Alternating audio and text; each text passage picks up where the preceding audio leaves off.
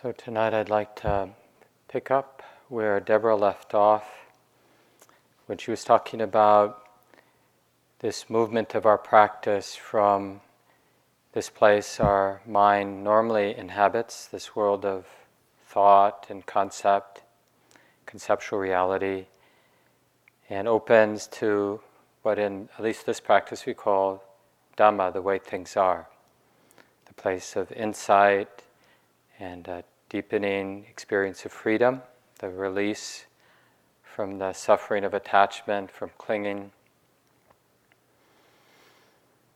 And uh, one of the, for me, one of the most satisfying and inviting aspects of the Buddhist teachings, right from the very beginning when I started studying and hearing these teachings, was that he always described both the experience of suffering and the experience of the release from suffering as a natural process. So he takes very quickly, when you start reading, hearing about the teachings, uh, they take the sense of like, I'm bad because I'm suffering, or even I'm good because I'm not suffering. One of the advantages of having now seven days or whatever it's been, eight days of rain. you know, especially this light kind of rain, it really gives us a sense of, of how wisdom and awareness, wisdom and mindfulness, how it has this capacity to soak in. And uh, it's a nice image as opposed to uh, me really wanting to uproot delusion in my mind and in some willful way, grabbing a hold of one of the tools that the Buddha gives us and personally getting in there. You're laughing because you, you, like me, we've done that so many times and we've suffered. And we'll probably do it a few more times. But it wears us down in a good way. Yeah, that sort of unshakable truth that that's not the way, right? Trying to get rid of the defilements in that direct, self centered, from that self point of view way isn't the way. There's something that really has that feel of a natural process, more organic. And so, just in terms of languaging that, you know, we say that this path is a path of understanding we're really taking refuge in the deepening of understanding, the broadening of understanding. And we're taking understanding, the deepening, broadening understanding as our refuge. That this is what's going to uproot the tendency, the established conditioned tendencies to get tight, to resist, to struggle. So, even though it's a natural process, part of the natural process is all of us uh, basically doing two things. We're stabilizing our attention, which we call samadhi. So, we're developing calm and balance and a kind of mind that has enough inner pleasure, inner um, wholesomeness feels good, that that mind has a kind of integrity. It's just less susceptible to going somewhere else, to worry about this, to wonder about that, to judge somebody. Still does that, of course. But the more the samadhi is established, the more there's calm and stability, then that mind has that penetrative quality. And then if we add to that deepening, you know, the more and more moments we have where the mind is calm and stable, if we add to that this other piece, which we call the teachings of the Buddha, some of you know that the word Dhamma can mean the teachings of the Buddha, and it can also refer to the way it is, sort of the, the truth that Deborah was talking about last night, that wisdom and awareness reveals. And um, so there are teachings, it's basically the Buddha, the Buddha's instructions for what to do with that steady attention. Because there are a lot of things we could do with steady attention, but perhaps there are some things, some contemplations, some ways of looking at our experience that are more productive of the mind seeing what it hasn't seen before, opening, seeing in ways that support this releasing of, of attachment, the releasing of everything that's tight, everything that's heavy. So I mentioned a few days ago when I gave the morning instructions that you know the simple a simple way of remembering the practice is to get comfortable and then check the attitude and just notice is is the heart interested? Is the heart caring about in a tender way about this life, this experience that's arising here? And that checking of the attitude is, in a way, we're just uh, nothing happens if we don't feel at least somewhat safe.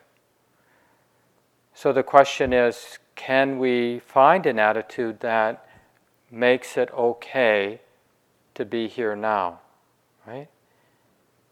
And interest, taking the, uh, having the approach of being moving toward experience, that's what interest is, right? As opposed to wanting to get the heck out of here, that brings safety. And knowing, remembering that we can care about it, that we in fact do care about how it is, that it isn't easy being a human being. It's just simple ways to feel a little bit more safe. And then the basic practice is remembering something is being known and keeping that in mind. In any moment, something is in fact being known and just tracking experience that way, which is a way of collecting raw data about the way it is.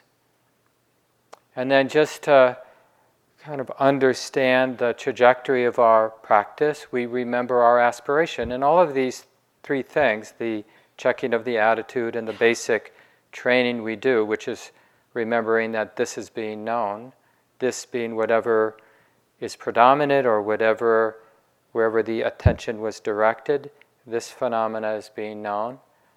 And then the goal or the aspiration is moving in the direction of intimacy and non attachment, or intimacy and non clinging, being right in the middle with the heart not clinging. But the Buddha, you know, over the course of several decades, more than four decades, he was a master at skillful means because he, you know, had the kind of intuition that when people came and asked for instructions, he kind of had a sense of what it was that their mind was almost ready to see, but wasn't quite seeing in terms of the way it is. The, the underlying nature of the mind and experience.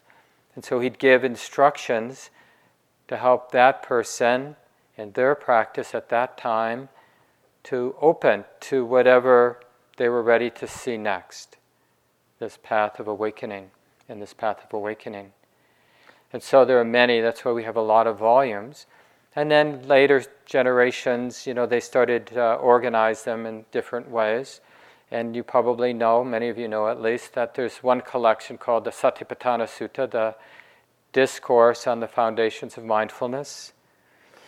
And I want to talk tonight about how some of those contemplations there really help this awareness, this wisdom awareness, see what it needs to see. And some of these instructions will be more relative, uh, relevant to some of you and some to others.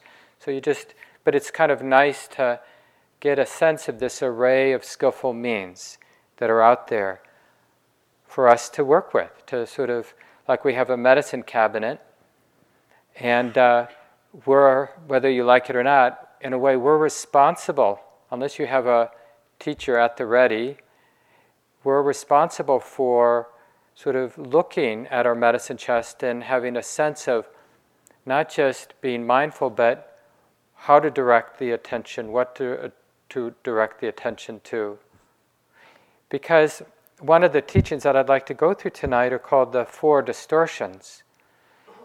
And it's uh, about really respecting delusion. One of the best definitions of delusion I've heard is not thinking that you're not already, or thinking that you already see clearly, right?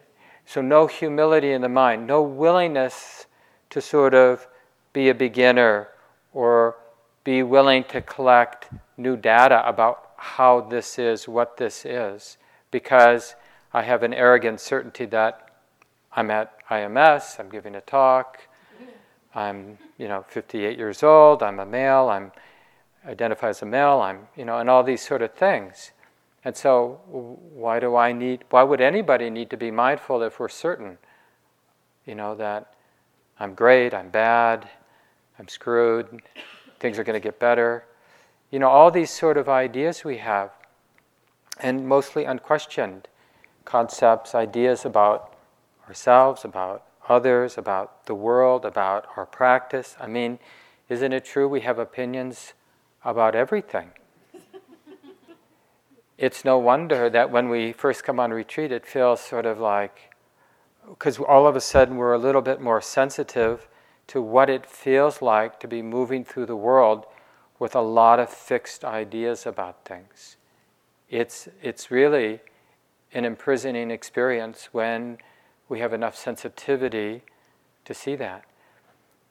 So, tonight, as I go through the Buddhist teachings on the four distortions, we're looking at uh, another way of looking at the three characteristics that maybe some of you already know about, but how to uproot these deeply embedded tendencies to misperceive what's here, what's right in front of us.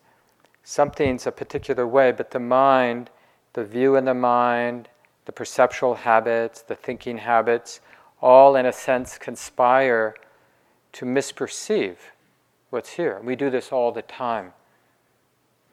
And I think it really comes down to respecting the power of delusion. Because, I mean, all of us have had the intention to sort of open to the body or to open to the present moment. But often, what I find, you know, initially, especially in the, in the day when I'm not sitting formally, is like, oh yeah, it's my body. I mean, that's what I find when I open to my body, or this is my body. My body's not doing well today. I'm a little tired. In fact, just a few minutes before coming in, I was telling my colleagues that, you know, I'm a little tired.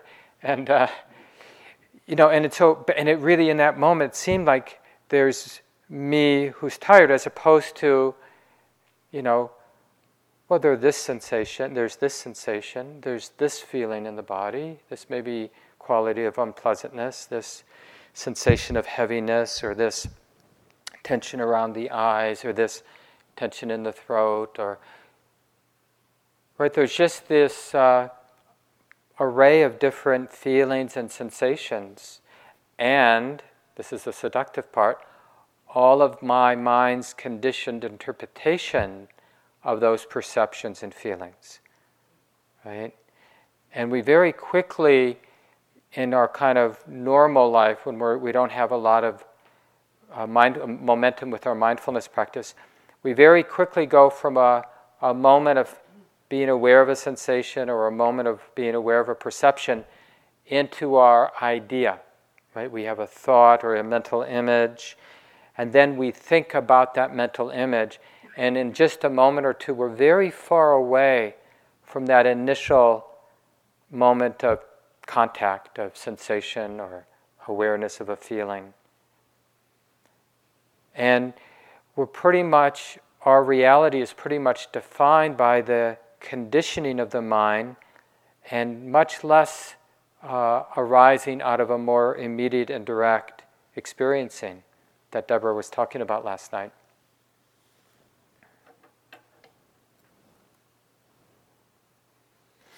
It was interesting. I, I mentioned to I think in my earlier talk or somewhere that I had done some retreats here at um, the study center, which is just over the hill, the Barre Center for Buddhist Studies, and then at IMS with this German monk, Bhikkhu Analayo, and he was teaching on the Satipatthana. And, and one of the things he said that I, I thought was really fascinating because conventionally we just think, well, the Satipatthana, this discourse, this collection of teachings from the Buddha, are all about how to be mindful.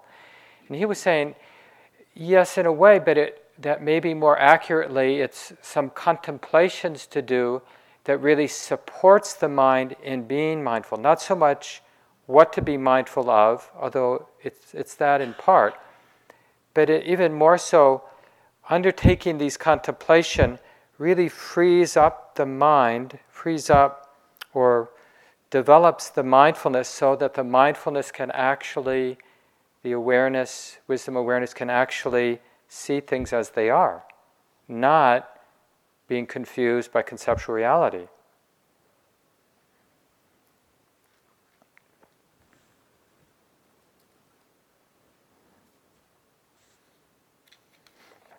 And one of the telltale signs that we need further instructions is that we're still suffering. In fact, you can just assume that if you're suffering, there's something happening in the present moment that's not fully understood, right? Because there's a lot of times when in our practice where there's some tension, there's some resistance, there's some struggling going on, but we're pretty sure we're fully mindful. and this is the time when it may appear to us that we're being mindful, but we don't really notice how, as the attention is going to what we take to be things as they are, it's really getting distorted by our mental formations, the mind's conditioned habits to perceive in certain ways, to think in certain ways, to view things in certain ways. And so it really, that distortion happens um, very, uh, it doesn't show up unless we train the mind to look for it. So let me read this, uh, I'll read this sutta, but uh, from the Buddha, this discourse, but i am also going to start with a few words from Andy Olendzki. He used to be the executive director at the Buddhist, or at the Barre Center for Buddhist Studies. So he's a Buddhist scholar and teacher. He's no longer at the study center. And here are his, uh, some of his opening comments about this discourse. The four distortions, the Pali word is vipallasa, so it's the Vipallasa Sutta, distortions of the mind. So, first, Andy sort of picks apart that word distortion or vipallasa. He says, um, putting all the different pieces of that word together, we have the image of a mind taking something up, turning it around, and throwing it back down. A perversion or distortion of reality by the perceptual and cognitive apparatus of the brain. Right? Pick it up, turn it around, put it down. So then, what it appears to be is not, in fact, what it is. Right? It's our concept. And it seems related, it seems like it's the same, but it's not. He goes on and says the distortions are fundamental to the Buddhist notion of ignorance or delusion. It is not that we are inherently flawed in our nature, it is just that we make some serious errors on many levels as we attempt to make sense of the world around us as we come to recognize through meditation practice some of the ways we misconstrue things about our experience. We become more able to correct these errors and gain greater clarity. And then at the end of his notes, he says, This is the Buddhist view of mental disease and mental health. Delusion is a mental illness that causes all sorts of suffering. Mental health can be restored by correcting the flaws in how the mind operates. So let me just read the sutta, it's not very long. These four, O practitioners, are distortions of perception, distortions of thought, distortions of view. Sensing no change in the changing, that's number one. Sensing pleasure in suffering. And another way to say the second one is sensing satisfaction in what is not satisfying. Assuming self where there is no self, that's three, sensing the unlovely as lovely. But remember, unlovely does not mean ugly. So, sensing in what is neither lovely nor ugly, seeing it as lovely. So, it really is challenging uh, when our mind thinks something is beautiful. And I'll talk a little bit about each of these, but let me just finish the discourse. Gone astray with wrong view, beings misperceive with distorted minds. Bound in the bondage of Mara, Mara, most of you know, is the sort of personification of the conditioned tendencies to be tight, to get to grasp, to misperceive. Bound in the bondage of Mara, those people are far away from safety. They are beings that go that go on flowing, going again from death to birth. But when in the world of darkness Buddhas arise to make things bright, they present this profound teaching which brings suffering to an end. When those with wisdom have heard this, they recuperate their right mind. Right? It feels that way. You know, when have you ever noticed like when you're really lost in, in the muck and reacting to it, resisting it, and then because of the momentum of the practice, there's a moment of mindfulness, and it's like you regain your senses. Oh, yeah. You know, like I find this all the time with renovation. First, our house, and then our Dharma center, which in the city is done, but now we have a little country farm. The center owns a country farm in western Wisconsin that we're renovating. And it's like, that's what my mind will do. And at first, it's sort of joyful to imagine possibilities. But then my mind, you know, you just get sucked in to more details and then the you know problems and funding and and it just all of a sudden there's a lot of suffering and then eventually if we're lucky the suffering wakes us up wait a minute i'm just sitting why does it hurt so much and then the mind sees oh there's attachment right i mean this happens in an instant and then letting go and we regain our senses because the mind knows right they recuperate their right mind. They see change in what is changing, suffering where there is suffering, non self in what is without self. They see the unlovely as such.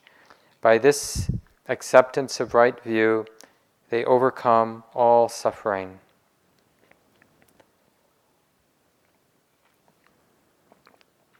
So, even though that might sound challenging, it doesn't seem sort of unworkable. You know, to train our mind to see change and what's changing, to see suffering where there's actual suffering or dissatisfaction, unsatisfactoriness in things that are unsatisfying, to see no self, not self, in what is without self, and to see the unlovely as such.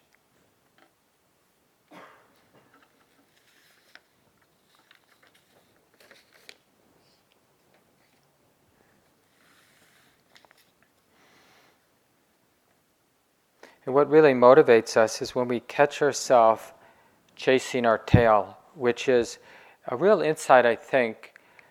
Um, we learn something about the mind when the conceptual mind, the thinking mind, addresses suffering. What does it do? Like when we're there meditating or just going about our life, and then we notice that we're suffering, and because of the habit of always thinking about things, we think, what should I do about the suffering? And because of the habit, we decide to think about it, right? As if thinking about our situation will make it better. I mean, we do this in every way, not just about our own suffering. Don't we think about what's wrong with this country? And we talk, we think with other people about what's wrong with this country, but that doesn't necessarily help, right? And oftentimes, when we're done spending an evening. I mean, we could call it complaining or judging, or, but we do that a lot. We think about problems a lot, which is sort of interesting given what we get from thinking about problems. Mm-hmm. You know, that we keep doing that over and over again. So when we catch that sort of spinning, that mental proliferation, chasing our tail, reacting to our own reactions that arose from our own reactions, or maybe if we're doing it with each other. But it's like reactivity leading to reactivity, leading to reactivity.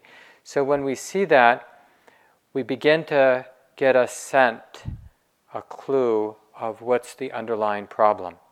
That, this is not where the solution or the resolution to suffering lies in thinking about it in this conventional or conceptual reality. And that's really the initial instruction the Buddha gives, you know, to be able to see things in and of themselves. And why we often do some really basic training, sort of like uh, kindergarten level training, which is incredibly hard, to be aware of one breath coming in, one breath going out, you know, to be aware of walking, lifting, moving, placing, to be aware of hearing. To just uh, develop that muscle to see things in and of themselves, to, in moments, um, step outside of the gravitational pull or the distorting field of concept and just sound is just sound, sight is just sight, sensation is just sensation, feeling tone is just feeling tone. This is from Bhikkhu Bodhi. He, uh, I think it was his book, um, The Great Disciples of the Buddha, which is a wonderful book if you're interested in sort of getting a, a little bit more of a sense of what it was like at the time of the Buddha. They just give a, as much as they can get from the collection of discourses and other early texts, a little biography of some of the main characters um, from the time of the Buddha. And he's talking about one of the, the great uh, early monks, but he just uh, uh, gives makes a point about distortion. He says, Deluded mind becomes overwhelmed by its own imaginary creations, its distorted perceptions and mental constructs. Later in that chapter, he says, instead of correctly comprehending the objects of perception, the deluded mind, infiltrated by papancha, which is, just means proliferation, mental proliferation, conceptual proliferation, spins out a complex of mental commentary that embellishes things with the erroneous notions of mine, I, and myself. We experience a world distorted by perceptual mechanisms, overrun by. We experience a world distorted by perceptual mechan- mechanisms, overrun by and under the influence of our neurotic, self centered thinking and imagining. So, this sounds really familiar to me. And even in Western psychology, they talk about this quite a bit this sometimes called confirmation bias.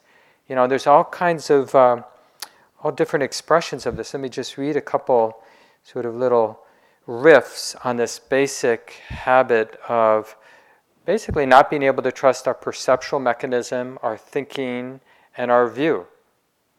Why would we expect it to be accurate? Because we see it all the time in others, don't we? how distorted their view is. Like they're, but it just never occurs to us that that's also true for us. I mean, I'm not kidding. Just think about your last day. I mean, we wouldn't do it here on retreat. But last day before you came to retreat, how many people you saw, and how many times in our mind there was some sense of either that person doesn't have a clue, you know, they're just not together, you know, they don't know what's happening, what planet did they come from. I mean, we think this a lot about people. Even if we have very little interaction, we'll do that just based on what they're wearing or their body language or who knows what sort of superficial thing. We'll have all kinds of conclusions that they're disconnected. But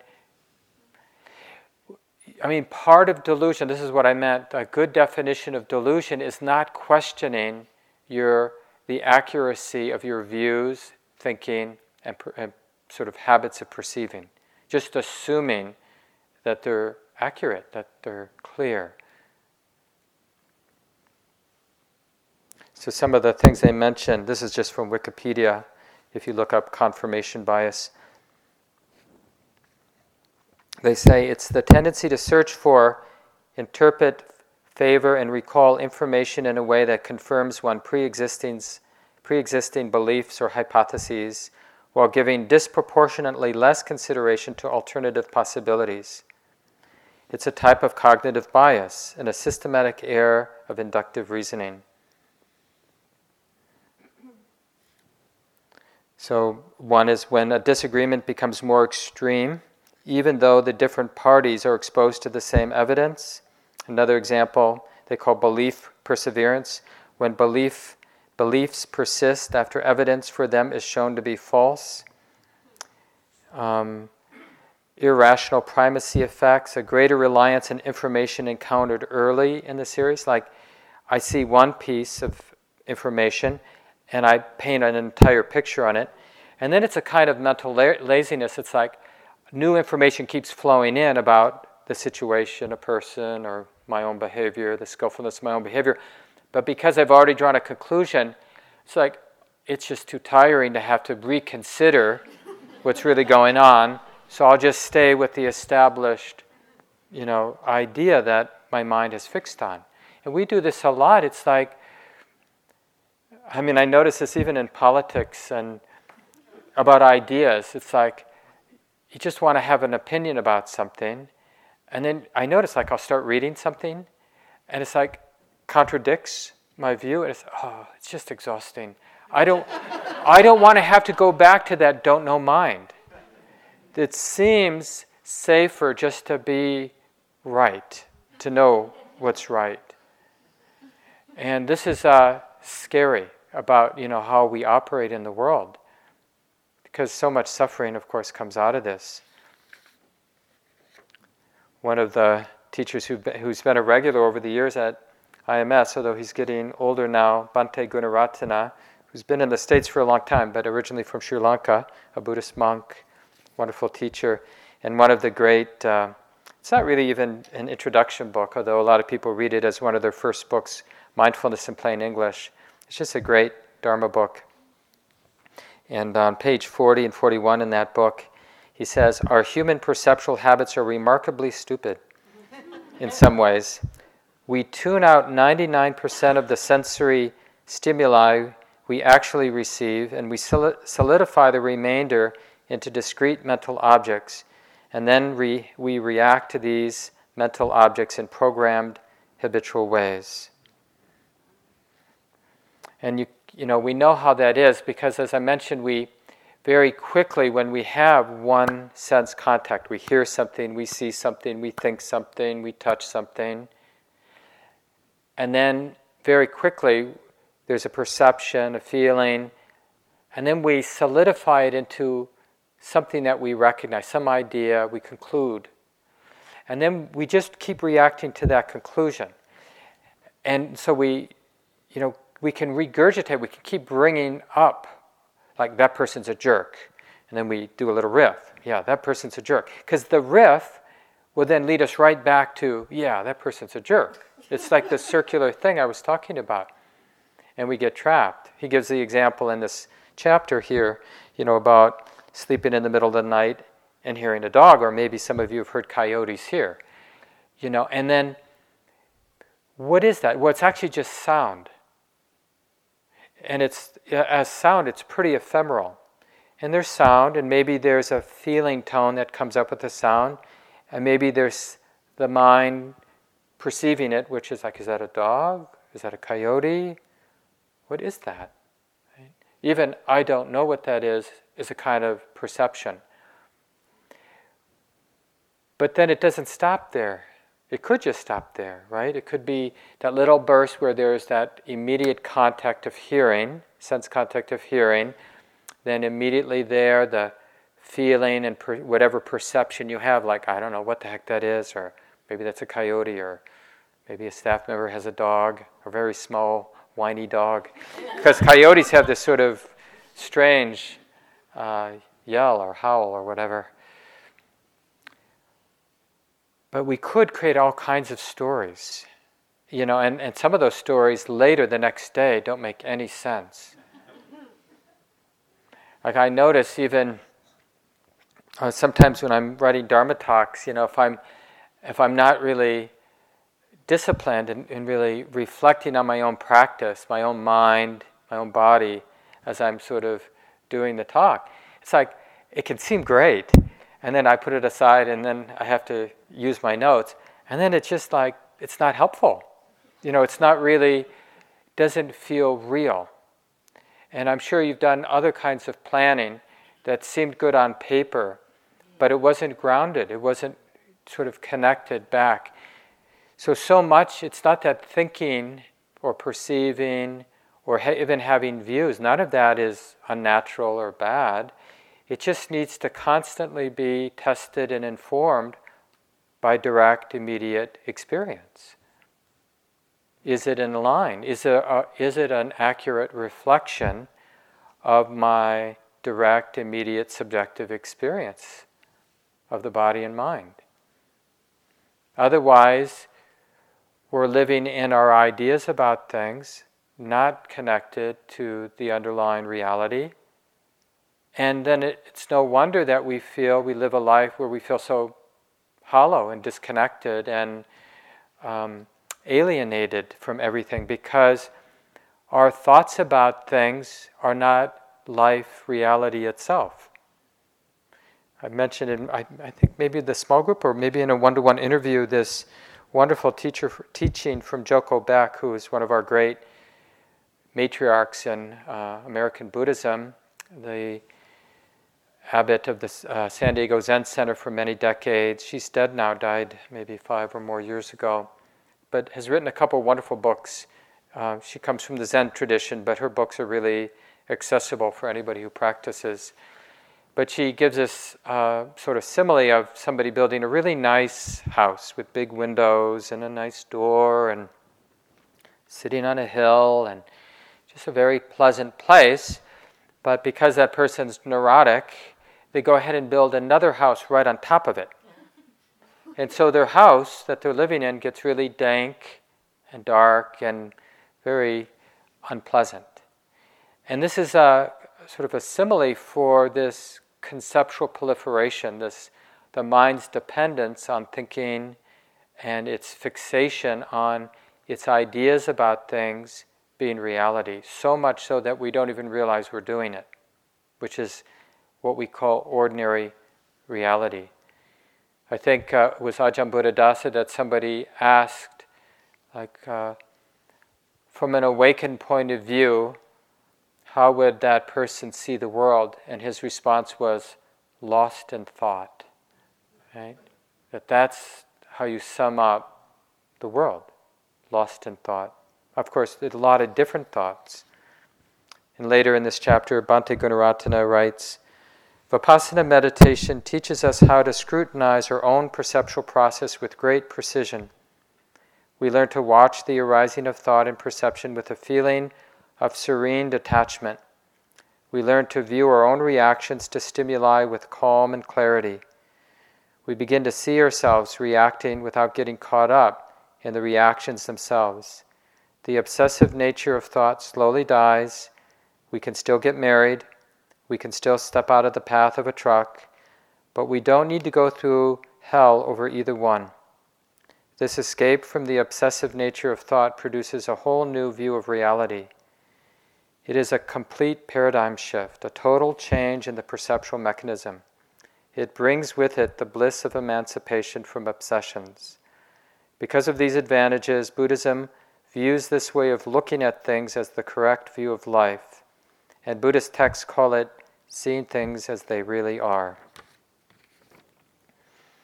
And there's a really useful simile in the teachings. It's not just in the Buddhist tradition, all of the uh, Indian sort of spiritual traditions have some version of the same story, and you might have heard it. It's sort of a parable or a simile that's used a lot.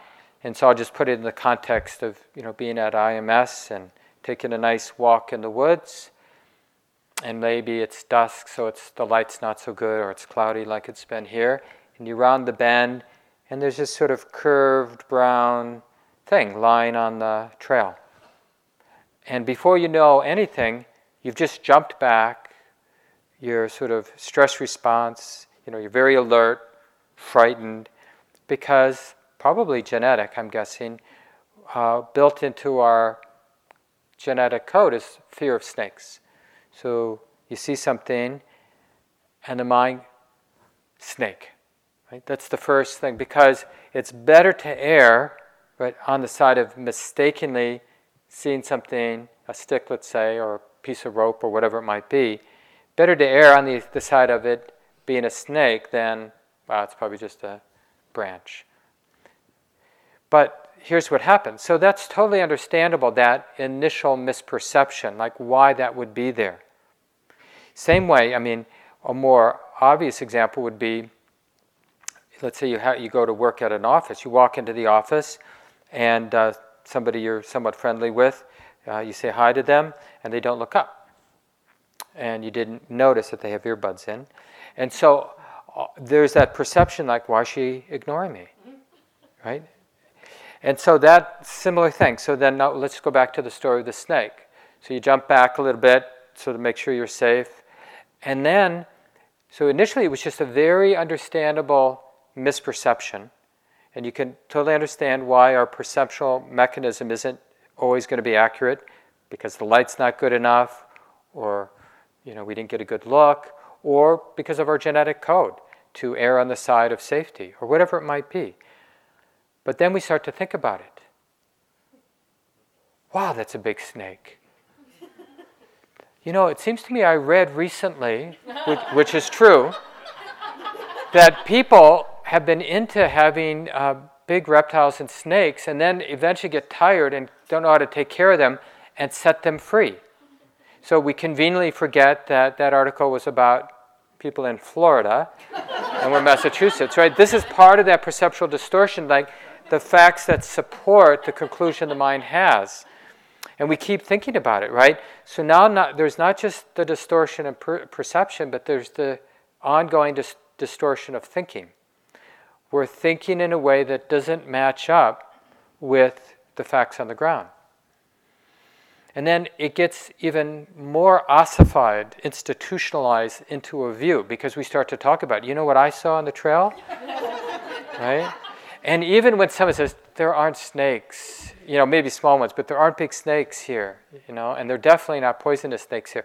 But then you just, like, you have to, like, that cognitive dissonance, that person's a deluded type, you know? because they're probably thinking in the old days there probably weren't snakes, but they don't realize that there are a lot of people keeping snakes as pets and getting tired of them and releasing them. This is actually happening in the Everglades, by the way. People have released snakes and they've just proliferated. Because that would be the next thought, like, because as you're walking back the same way you came, you'd be wondering this is more thinking in the establishment of that fixed view. I bet they've been mating. it's like, because you're going to be looking to see if there are more snakes around. And everything that even could possibly be a snake, right? Because that's how our mind works. And then it gets really established. And then be- before we know it, it's like everybody at IMS knows that there are snakes. and nobody will walk the trails. So, and just to see that dynamic between the perceptual distortion, when we see something that's not the way it is, we think about it. When we think about it, it gets established as a view. Then, when it's a view, then that affects how we see things, right? If we think there, if we're pretty certain that this person is angry at me, then everything this person does, we interpret in terms of that idea, that fixed idea, that she's some, for some reason upset, and I don't know why. Um, but I'll, maybe I'll ask her, or maybe I'll just get even first. like, she's thrown me out of my, her heart, I'm going to throw her out of my heart, right? Because the last thing I want is to be out there hanging, where I still am being nice to her but she's not being nice to me. So you just see what kind of world we set in motion this way. I mean, this, this is, of course, we see this in terms of racism and classism and sexism and all these different ways that we have systemic biases through our culture. Uh, and uh, it's very hard to start to honestly acknowledge how we are perceiving in distorted ways, thinking in distorted ways, viewing things, understanding things in distorted ways. It's really um, more and more Dharma centers around the country are finding this so central to this path of awakening that the Buddha taught to sort of start looking at these other systemic biases that have been laid down. It's, it's no, in a way, it's nobody's fault or it's all of our fault. But the real po- important point is we have every incentive to do the difficult work of beginning to uncover these biases. Because not only do we set in motion suffering for people that we throw out of our heart or that we see in a particular way that doesn't line up with reality, but it's a prison for our own life to live, be living out of these unseen biases, these distorted ways of perceiving. This is from a well known Tibetan teacher, Dilgo uh, Khyentse Rinpoche. He's, he's died uh, a while back, I believe. He said, in terms of these uh, distortions, sentient beings, self and others, enemies and dear ones, all are made by thoughts. It is like seeing a rope and mistaking it for a snake. When we think that the rope is a snake, we are scared. But once we see that we are looking at a rope, our fear dissipates. We have been deluded by our thoughts. Likewise, mentally fabricating self and others, we generate attachment and aversion. You know, the whole world of suffering comes out of these mistaken ways of seeing. So, I'll just mention a few of the specific teachings the Buddha has to kind of help us uproot. And again, it's not really that different than being mindful, but it's being mindful using a particular frame or using a particular theme, like how and where to direct attention. So, like for example, seeing no change in the changing. I mean, one of the amazing things is that the um, reality of death is pretty obvious. Intellectually, we get that everybody dies, and even intellectually, we get that we die. But not really, right? Mostly, it just, we don't actually bring that fact into view that we're going to die. And not, not just theoretically, but like, for example, every breath we take is one more breath in the direction of our last breath. Because one day, one moment, it will be our last breath in or our last breath out. And there's so many things, not just in terms of the mortality of this body, but there are so many things that we just habitually see it as permanent. I'm sure there were many moments on this retreat where it felt permanent. This, this is never going to end. It still may feel that way.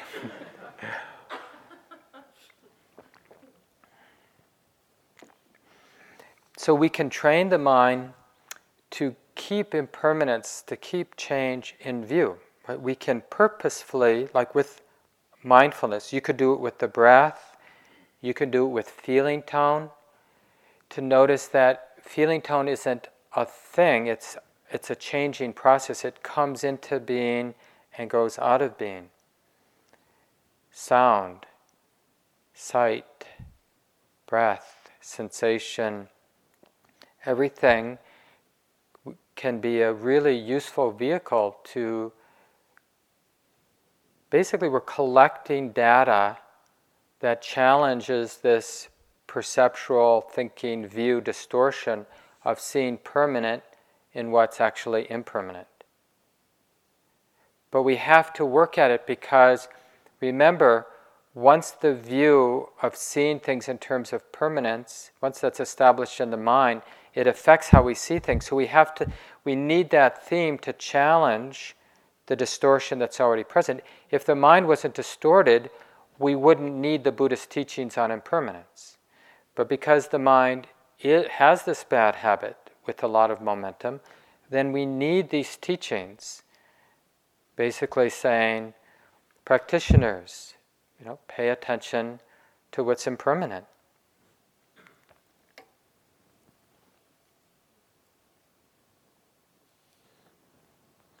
Another teaching that uh, that's in the Satipatthana. So, just in terms of that, that teaching on mortality, the, the way it's described in the Satipatthana Sutta is the contemplation of our own mortality. And there are different ways to do it.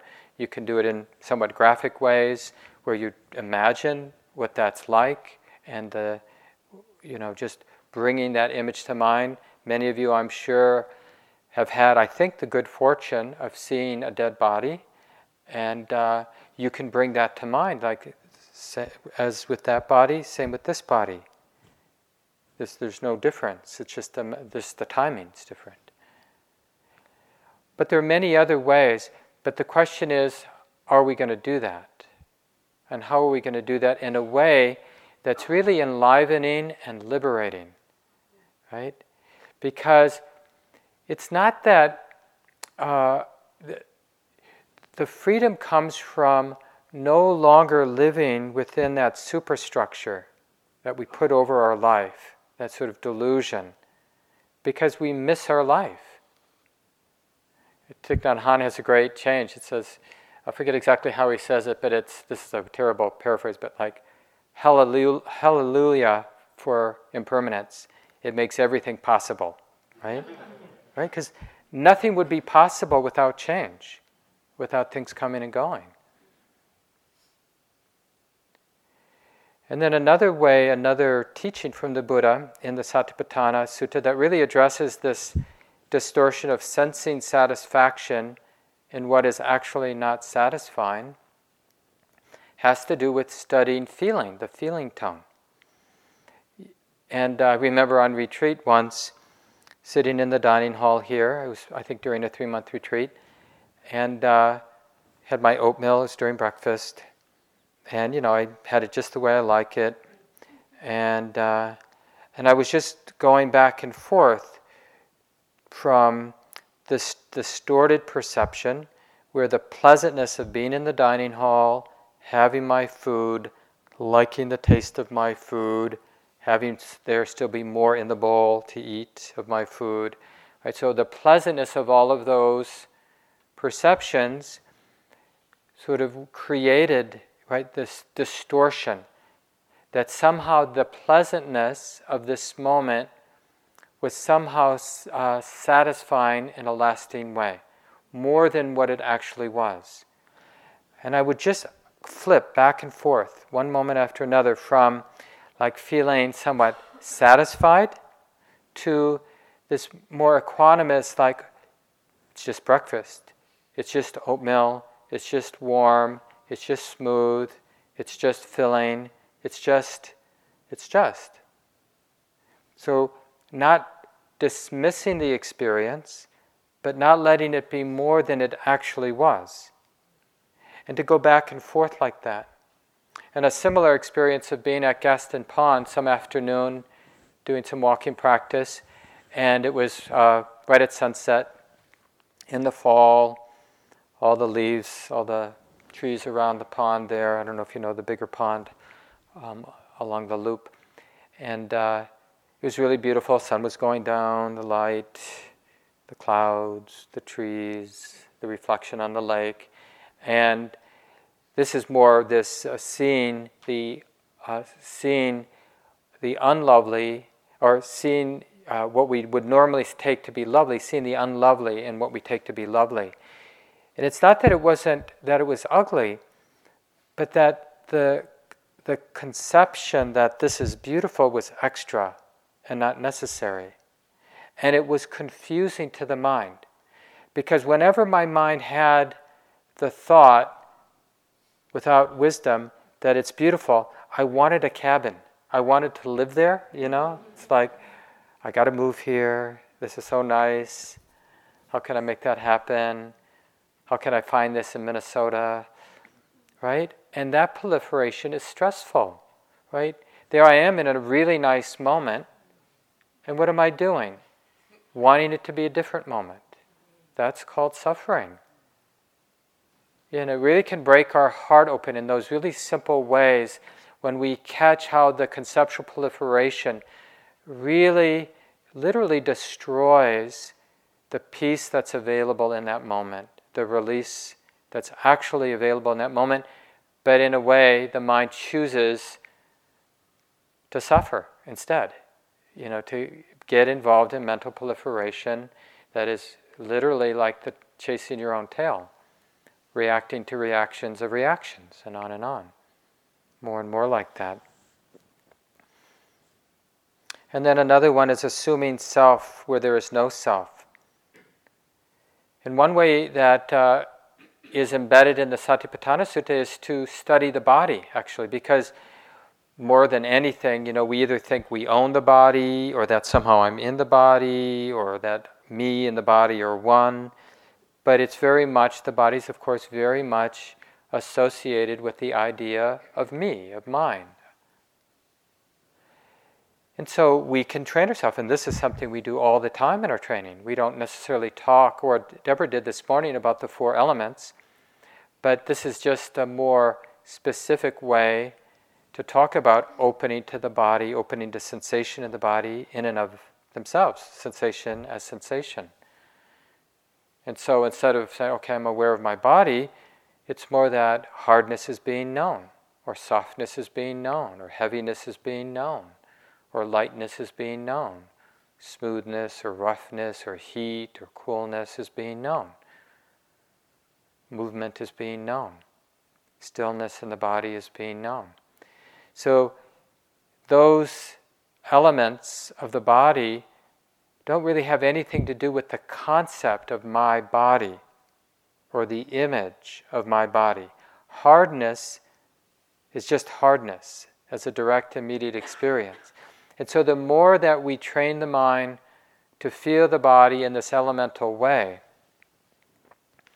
not distorted by the image I have of my body or the ideas.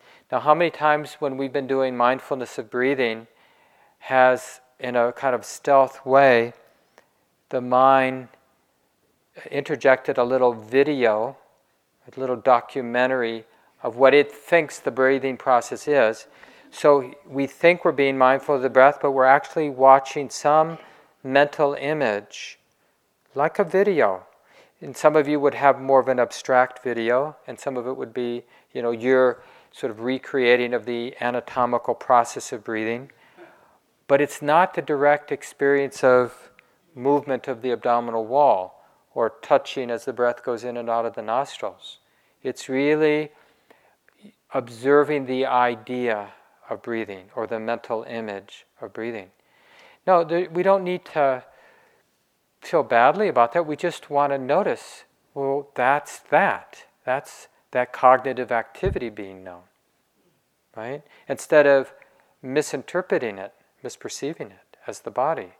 No, because breathing is the experience of movement. If, for example, if we're feeling the, the abdominal wall or a feeling of touch or hard, the hardness of that touch or the smoothness of that touch or the coolness of that touch, the heat as it's coming out of that touch. That's what we're feeling, or the just the feeling of movement itself, the pressure of the movement. So we're learning to tune in, and we think like, why am I, why am I doing this?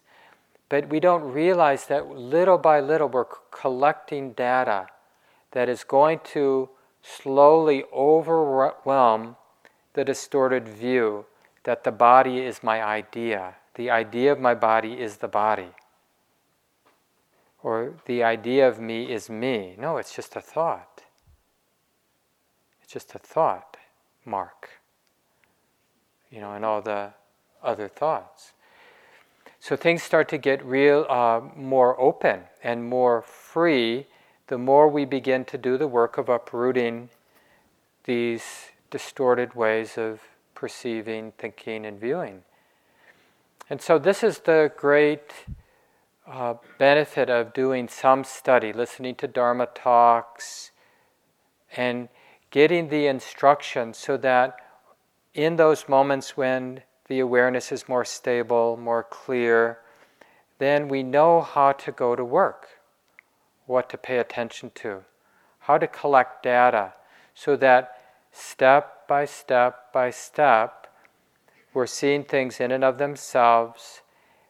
The collection of that data slowly overwhelms any kind of wrong view we have, any habits of seeing things particular ways.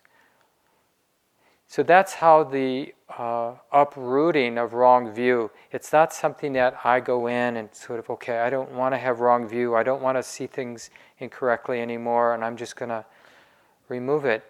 We just have to start collecting moments of honest, clear seeing, and wrong or view will be affected. Because what does view come out of? It comes out of the totality of experience.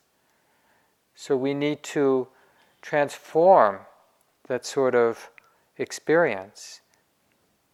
And the thing is, experience that comes from mindfulness is much more potent than experience that has just been laid down from semi conscious attention.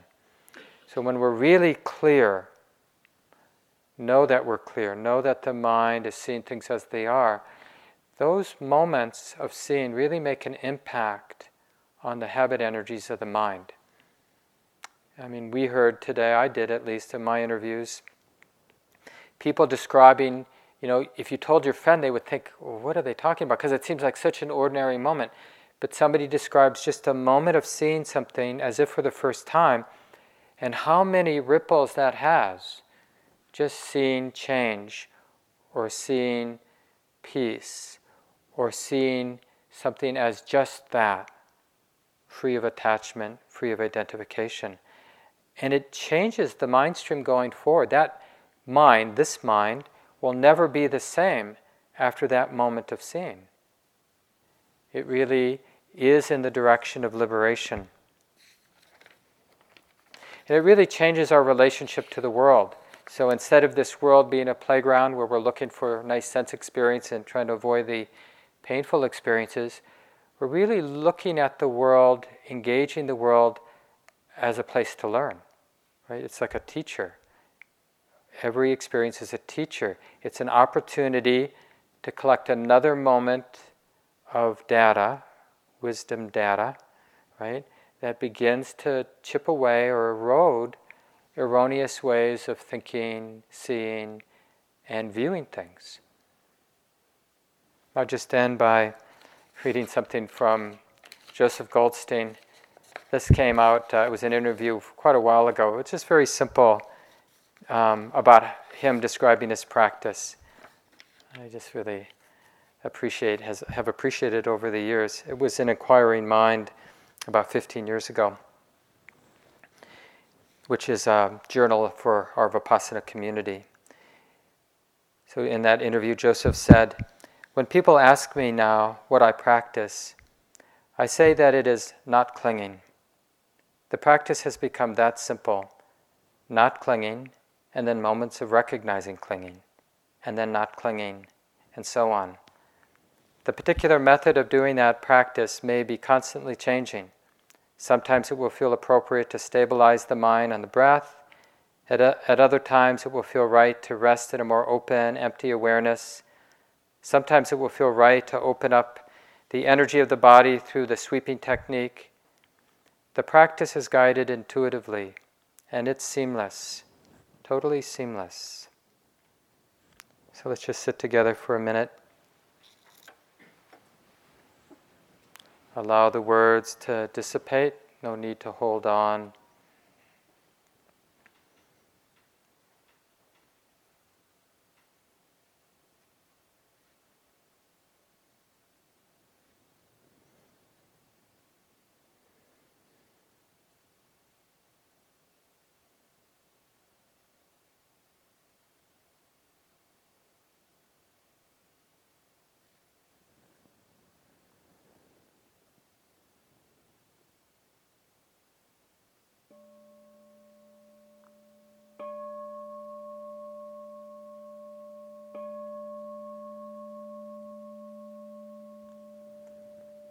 For your attention.